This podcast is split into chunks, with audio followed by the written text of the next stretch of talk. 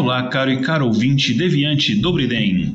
Essa é a edição 1705 do Spin de Notícias, o seu giro diário de informações científicas em escala subatômica. Eu sou Igor Alcântara, cientista de dados e um dos apresentadores do podcast Intervalo de Confiança, que é especializado em ciência de dados e inteligência artificial. E hoje, dia 24 Gaian do calendário Decatria, dia em que comemoramos 335 anos da publicação do icônico e maravilhoso Princípio Matemática do nosso senhor Sir Isaac Newton, eu trago para vocês uma notícia na área de inteligência artificial. Mas antes, roda a vinheta. Speed Notícias.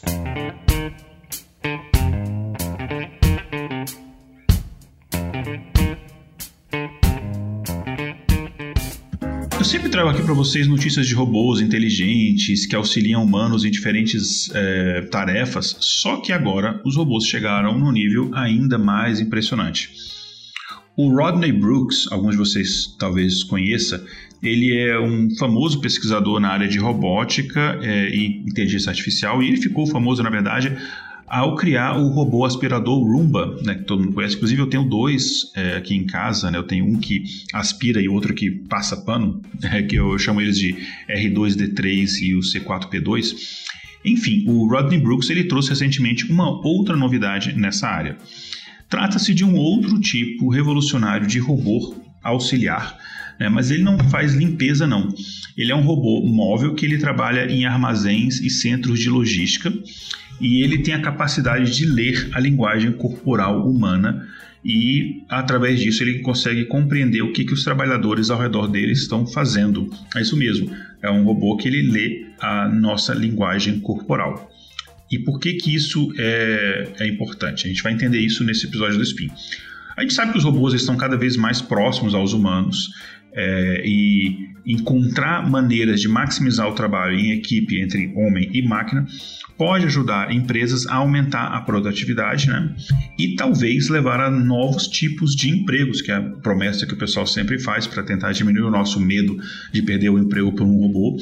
Né? E isso aí, enfim, ao invés né, de de fato o robô estar tá substituindo os empregos. Só que dar aos robôs a capacidade de ler a nossa linguagem corporal, que é uma coisa muito complexa, não é fácil. É como a gente sempre diz aqui no Speed Notícias, lá no SciCast, em outros podcasts do, é, do Portal Deviante e lá no meu intervalo de confiança, uma coisa que a gente fala muito é desse paradoxo que tarefas complexas para humanos são fáceis para máquinas e tarefas que são simples para humanos são muito, muito complexas para esses nossos queridinhos seres eletrônicos. Então, o que é complexo para um é simples para o outro e vice-versa. Por exemplo, você programar uma inteligência artificial para jogar xadrez é relativamente simples. Só que jogar xadrez é uma tarefa complexa para um ser humano. Só que coisas simples para os humanos, como entender uma linguagem corporal de outra pessoa, ou entender quando a pessoa vai se virar, por exemplo, com um objeto pesado na mão, é complexo para um computador. Só que essa nova empresa do nosso amigo Rodney Brooks, a Robust AI, que é, sei lá, uma tradução seria Inteligência Artificial Robusta, não é o nome da empresa. Enfim, é, a empresa dele nova apresentou há poucos dias da data que eu estou gravando aqui esse robô móvel deles novo, né, chamado CART. E quando eu falo robô móvel, porque nem todo robô é móvel. Você pega em linha de produção de carro, por exemplo, você tem aqueles robôs com aqueles braços robóticos, mas eles são fixos ali no chão, eles não ficam se movimentando na fábrica. No caso, esse robô ele é móvel. E o nome do robô é Carter. E ele foi projetado para trabalhar, como eu disse, em armazéns e centros de logística. Então, imagina aqueles grandes locais de, de armazenamento de coisas mesmo. É, e ele foi feito para trabalhar ali, onde você tem muita movimentação de caixas, de coisas, enfim, que vão para um lado e para o outro. E é um local, enfim, é, você tem muitas coisas pesadas, é, muitas coisas altas, é, e então você precisa de, um, de um, um, trabalho robótico ali. Não é tão simples, porque tem muitas pessoas circulando e um acidente ali, você machucar uma pessoa ou derrubar uma estante, alguma coisa assim, é, é, é bem provável, né? E só que para isso foi desenvolvido o Carter. E a analogia que eles apresentam que eles usaram na apresentação do, do, desse produto, é que é como o Carter fosse um cão de serviço ele obedece a você, você pode modificar, modificar o comportamento dele e ele está ali para ajudar. Ninguém imagina, sei lá, que um cão guia está ali para substituir a pessoa. É, ele está ali para ajudar aquela pessoa a se locomover em espaços públicos. O robô Carter ele parece aquele, sabe aqueles carrinhos quando você vai numa loja dessas aí para de materiais de casa e construção, eu não vou citar nenhum nome porque não patrocina a gente. Mas sabe aquelas lojas que tem coisas de decoração, de é, materiais de construção e pias e não sei o quê? E aí tem aqueles carrinhos que são meio chapados, assim, que basicamente é uma chapa grande, você bota os objetos assim em cima que você quer levar, mais pesados, e tem uma arte para você segurar isso por tipo um guidão. Então, ele é tipo isso daí, só que ele tem uma base motorizada e ele tem naquela perto, na, em cima ali de onde a pessoa segura, ele tem uma tela, é, enfim, sensível ao toque, né? E ele tem também um periscópio com várias câmeras. E aí é a sacada dele, que ele usa essas câmeras para escanear, fazer um escaneamento 360 graus, ele escaneia o ambiente ao redor e ele tem um software que identifica os trabalhadores que estão próximos e ele tenta inferir é o que, que eles estão fazendo a partir da pose, como é que eles estão se movimentando. Então ele sabe se a pessoa ela vai, vai virar, se ela vai virar, se ela vai parar, se ela vai caminhar, enfim. Se ela está carregando uma caixa, se ela não está carregando uma caixa, se ela está se movendo mais rapidamente, mais devagar. Coisa que para a gente é simples, mas para um computador, até então, para uma máquina, é muito complexo. Né? É, e aí você pode é, inclusive, se você trabalhador humano, você pode chegar e assumir, você pode segurar no guidão aí e aí você assume o controle manual automaticamente, se você quiser empurrar ele, né, o cárter, ou se não, ele vai fazer as tarefas para quais ele foi programado. E, e, ele pode ser configurado, por exemplo, para executar um monte de tarefas diferentes. Né? Ele tem uma interface gráfica ali que você não precisa de nenhum código, ele é muito simples para um trabalhador ali de, de armazém e tal conseguir programar. É, e você pode fazer, por exemplo, olha, ele vai seguir uma pessoa no armazém, né, a pessoa vai pegando caixa, tá colocando nele, ele vai seguindo, a pessoa não tem que ficar empurrando aquela caixa ali. Uh, ou, sei lá, fazer tarefas é, específicas direto, ou ele vai para um determinado local, você carregou ele, vai para um determinado local, levar aquilo para outra pessoa. Então você consegue programar isso nele. E falando sobre o criador desse robô e dessa empresa, né, o Rodney Brooks, lá na década de 90 ele ajudou a tornar os robôs bem mais práticos, né? Ele tirou os robôs da ficção científica e trouxe um pouco mais para a realidade das pessoas e mostrando né, o, que havia sim benefício de você fazer robôs com uma interface de programação com regras simples que uma pessoa que trabalha no chão de fábrica conseguisse programar. Não precisaria de uma, uma pessoa do, do departamento de TI, um programador, alguém programar o robô para fazer uma determinada tarefa. O cara do chão de fábrica ele conseguiria reprogramar o robô para alguma coisa específica ali. É, isso pode parecer óbvio, mas na época dos anos 90 foi revolucionário. É, e o, o, laboratório dele, assim, as pesquisas dele sempre foram muito nessa área de interação humano-robô, não só robô, tra trabalhando de forma autônoma, mas trabalhando junto com seres humanos. E, inclusive, eu citei no começo, né, ele foi cofundador da empresa iRobot, que é uma empresa que ela, todo mundo conhece, ela desenvolve robôs de... Hoje em dia ela está fazendo mais do que isso, mas a, é, o forte dela são esses robôs de limpeza, esses robozinhos, tipo o Roomba que eu citei antes, né? Que de aspirador, de passapano, de etc. Eles têm vários modelos hoje em dia. Uh, ele também fez é, uh, acho que acho que até foi a iRobot mesmo fez uns robozinhos que eles conseguem trabalhar tem uso militar e policial então você consegue por exemplo fazer um, um robozinho que vai é, desmontar né desarmar bombas então e aí se der errado lá se você igual nos fios né a pessoa tem que cortar o fio preto ou o fio vermelho. No final, sempre a pessoa corta o fio vermelho e dá certo. Enfim, se ele fizer errado e tiver uma pessoa humana ali, a pessoa morre. Mas se fizer o robô, só o robô que é destruído e tal. É, e, enfim, ó, os robôs estão lembrando isso daí, um dia eles vão se vingar. Mas brincadeiras à parte, ele tem vários trabalhos nessa área, muito pensando nesse tipo de coisa, interação de homem-robô. E aí, em 2008, ele fundou a empresa Rethink Robotics, e que é uma empresa que construiu robôs que eles foram projetados para ser mais fáceis de se utilizar do que os robôs existentes. Então a ideia é uma interface mais fácil, uma programação mais fácil. Só que a empresa durou só 10 anos, em 2018 ela acabou indo à falência, porque é, acho que ele estava muito à frente do tempo, então não teve vendas suficientes. Inclusive, eu fui numa palestra é, dele na época, assim, 2018, acho mesmo, assim, quando estava. É, foi depois que fechou a Rethink Robotics, ele voltou um pouco mais para as pesquisas acadêmicas. Ele falou na. Uh, eu vou todo ano na. Antes da pandemia, né, na Open Data Science Conference em Boston, e ele fez uma palestra lá muito interessante. E ele fez uma palestra muito legal sobre é, a necessidade de você fazer robôs inteligentes mais amigáveis é, para trabalhar em conjunto entre humanos, né, para você ter essa colaboração humano-máquina é, mais comum. É, e agora ele está com a, a Robust AI, né, que é essa nova empreitada dele. Vamos ver aí até onde ele e o robozinho Carter é, vão chegar e outros projetos também que estão tá em fase de planejamento. Mas voltando aqui ao assunto principal, né, a gente ler e responder a linguagem corporal humana é, pode ser um salto muito grande para um novo tipo de robô que possivelmente, a gente não tem como saber isso ainda, mas possivelmente ele vai parecer menos ameaçador às pessoas. É, e também aos empregos, porque é mais fácil você saber que vou estar trabalhando com o robô do que o robô está me substituindo. É, alguns supermercados americanos, eu acho que eu comentei num spin de notícia alguns anos atrás, antes da pandemia, eles tinham uns robôs, assim, eu cheguei a interagir com alguns deles, é, que basicamente a ideia era, era, era substituir aqueles atendentes dos supermercados, é, de corredores, eu não sei qual termo que é utilizado para isso, mas aquela pessoa que você vai perguntar onde está um produto tal, em que corredor que está isso, esse tipo de coisa. Então ele era um, como se fosse um totemzinho com rodinhas, ele ficava andando por ali e ele também ficava fazendo monitoramento de piso é, e aí ele via se, inclusive no meu Instagram, na época eu publiquei uns vídeos eu interagindo com esse robozinho, ele, se ele via um, um, lá, um piso sujo no corredor 3, ele avisava automaticamente, ele fazia esse tipo de coisa. Uh, e você vê que a reação dos funcionários dos supermercados e do, do público nem tanto, mas principalmente dos funcionários foi tão negativa, porque eles viram que ah, esse, esse robozinho aqui, esse brinquedo está substituindo o meu, está ameaçando o meu emprego, que hoje em dia você não vê mais é, esses robôs lá. Teve alguns supermercados que fizeram greves e tal, enfim. Então a ideia é que esse tipo de interface mais amigável é, entre homem e máquina, que trabalhem juntos, mas não no sentido de substituir, possa ser menos ameaçador, mas a gente só vai saber quando isso for de fato implementado, né? E a gente sabe que fábricas, armazéns, eles usam cada vez mais robôs com rodinhas para transportar itens, né, que são pesados, ou você precisaria daqueles. Tem, tem aqueles, aqueles, aqueles tratorzinhos e tal que faz isso. É, mas esses, essas interfaces elas são mais baratas e talvez até é, um pouco melhores, porque ela não precisa de uma pessoa estar tá pilotando ele necessariamente. Mas a gente tem fábricas também, como eu citei antes, né, aqueles braços robóticos em, em, em linhas de produção. É, mas eles não são projetados para trabalhar em segurança ao lado de pessoas.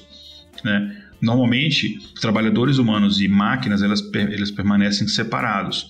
É, você vê, pega, por exemplo, uma fábrica de carro. É, aqueles, a linha de produção, você tem aqueles braços mecânicos, robôs gigantes, eles ficam basicamente presos numa espécie de gaiola, isolados, exatamente para não machucar as pessoas que estiverem passando por perto.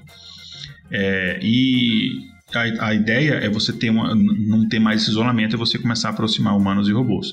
A gente tem dados aqui que as vendas de robôs de trabalho em todo o mundo, eles assim, tirando aquele robô que não é robô de entretenimento, não é robô de lazer, de companhia, tem vários tipos de robôs, esse para trabalho mesmo, para empresas, é, ele tem, tem, crescido no mundo de forma constante. Teve uma pequena desaceleração na época da pandemia, por motivos óbvios, né? Mas, de acordo com dados da Federação Internacional de Robótica, é, ano após ano essa, esse aumento das vendas ele é, é, constante, né? Por exemplo, as vendas de robôs colaborativos, ou seja, aqueles que trabalham junto com, com humanos ou no mesmo espaço físico, é, eles cresceram 6% em todo o mundo em 2020, em comparação com 0,5% dos robôs industriais, enfim, de todos os robôs industriais no mesmo período.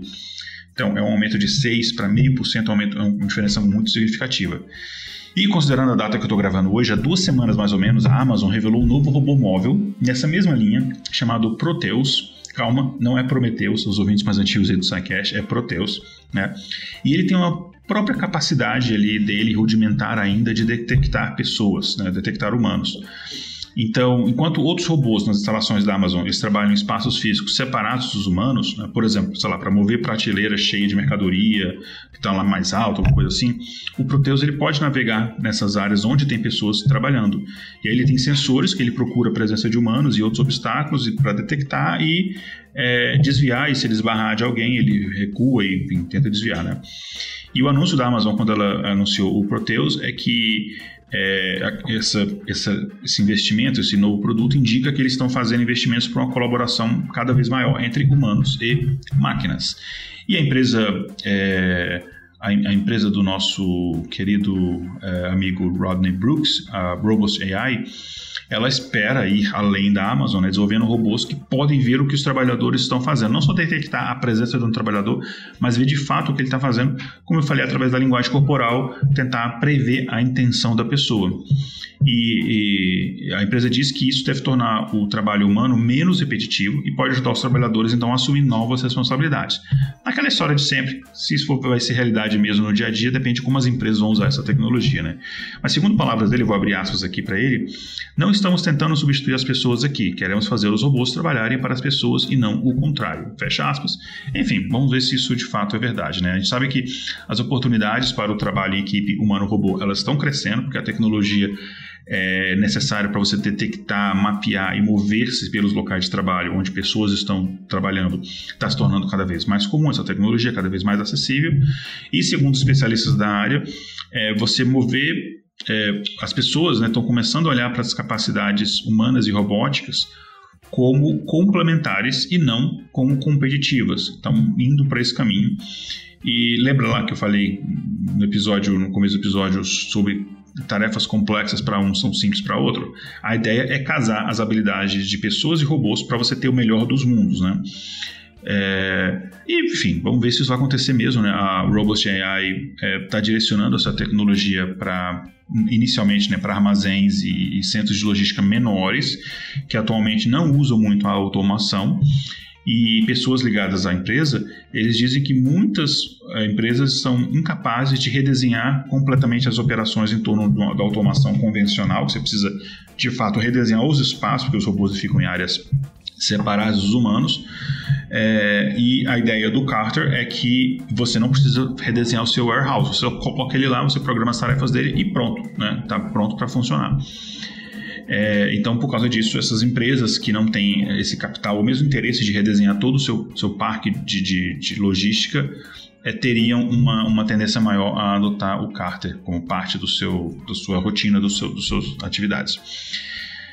E assim, para encerrar, né, só um, uma outra informação aqui, algumas pesquisas recentes elas mostram que a colaboração entre humanos e robôs, às vezes, ela pode inclusive melhorar a produtividade. Muita gente tem essa ideia de que é, se tem humano, você tem menos produtividade. Se tem só robô, você tem mais produtividade. Mas teve um, trabalho recente acadêmico é, feito, inclusive na Universidade de Wisconsin, fizeram uma pesquisa com a Boeing e envolve basicamente robôs realizando um procedimento ali que é como, eh, sei lá, você colocar é, revestimento em, em, determinadas peças, ou você lixar peças para poder modelar peças, né? Uh, peças, obviamente, de aeronave, né? A gente está falando da Boeing. E você tem uma pessoa, um humano, que vai depois supervisionar esse trabalho e intervém só quando for de fato necessário, enfim, quando vê que o negócio não está indo direito. E aí, esse estudo mostrou que a produtividade ela é muito maior neste caso do que se você pegar a mesma tarefa sendo executada só por humanos e também, isso que eu achei impressionante, se a mesma tarefa for realizada apenas por robôs. Então, nesse caso aqui, tem um, estudo de caso que já está acontecendo, um caso real, que a interação humano-robô ela dá o seu o melhor resultado em termos de produtividade, em termos de qualidade, obviamente, também do serviço entregue. É, claro que a colaboração nem sempre é, melhora as coisas e nem e não está nem claro ainda como é que isso vai ser implementado. Depende que as empresas começarem a implementar isso, a gente vai ver no dia a dia como é que de fato isso vai acontecer. Provavelmente vai ser diferente do que os idealizadores uh, utópicos desses robôs estão pensando, né? É, a gente ainda na prática tem que ver como é que a sociedade e as pessoas vão se adaptar a essa novidade e, obviamente, como é que o capitalismo vai tentar usar isso para explorar ainda mais o trabalho. E eu sempre termino os episódios numa bad vibe, mas enfim, mas eu não quero, vou tentar aqui não terminar na bad vibe, né?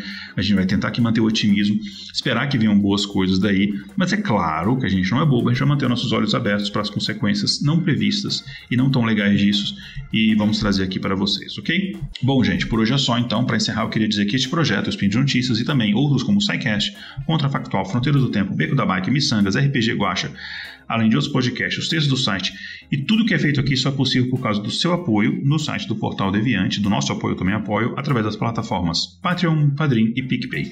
Entre lá em deviante.com.br, clique no link Seja um Patrono e ajude a patrocinar a divulgação científica brasileira. Isso é muito importante, ainda mais nesses tempos estranhos que a gente vive.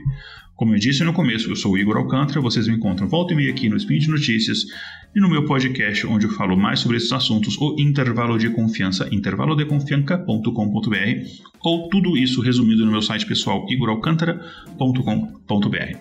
É isso aí, gente. Um grande abraço. Até amanhã com mais Spin de Notícias. Tchau, tchau. Na Estrada Nova.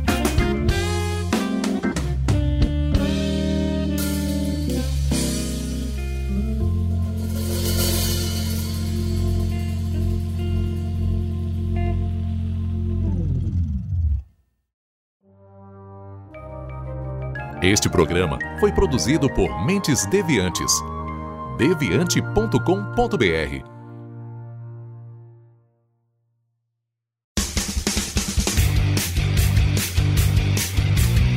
Cortes, edição de podcast.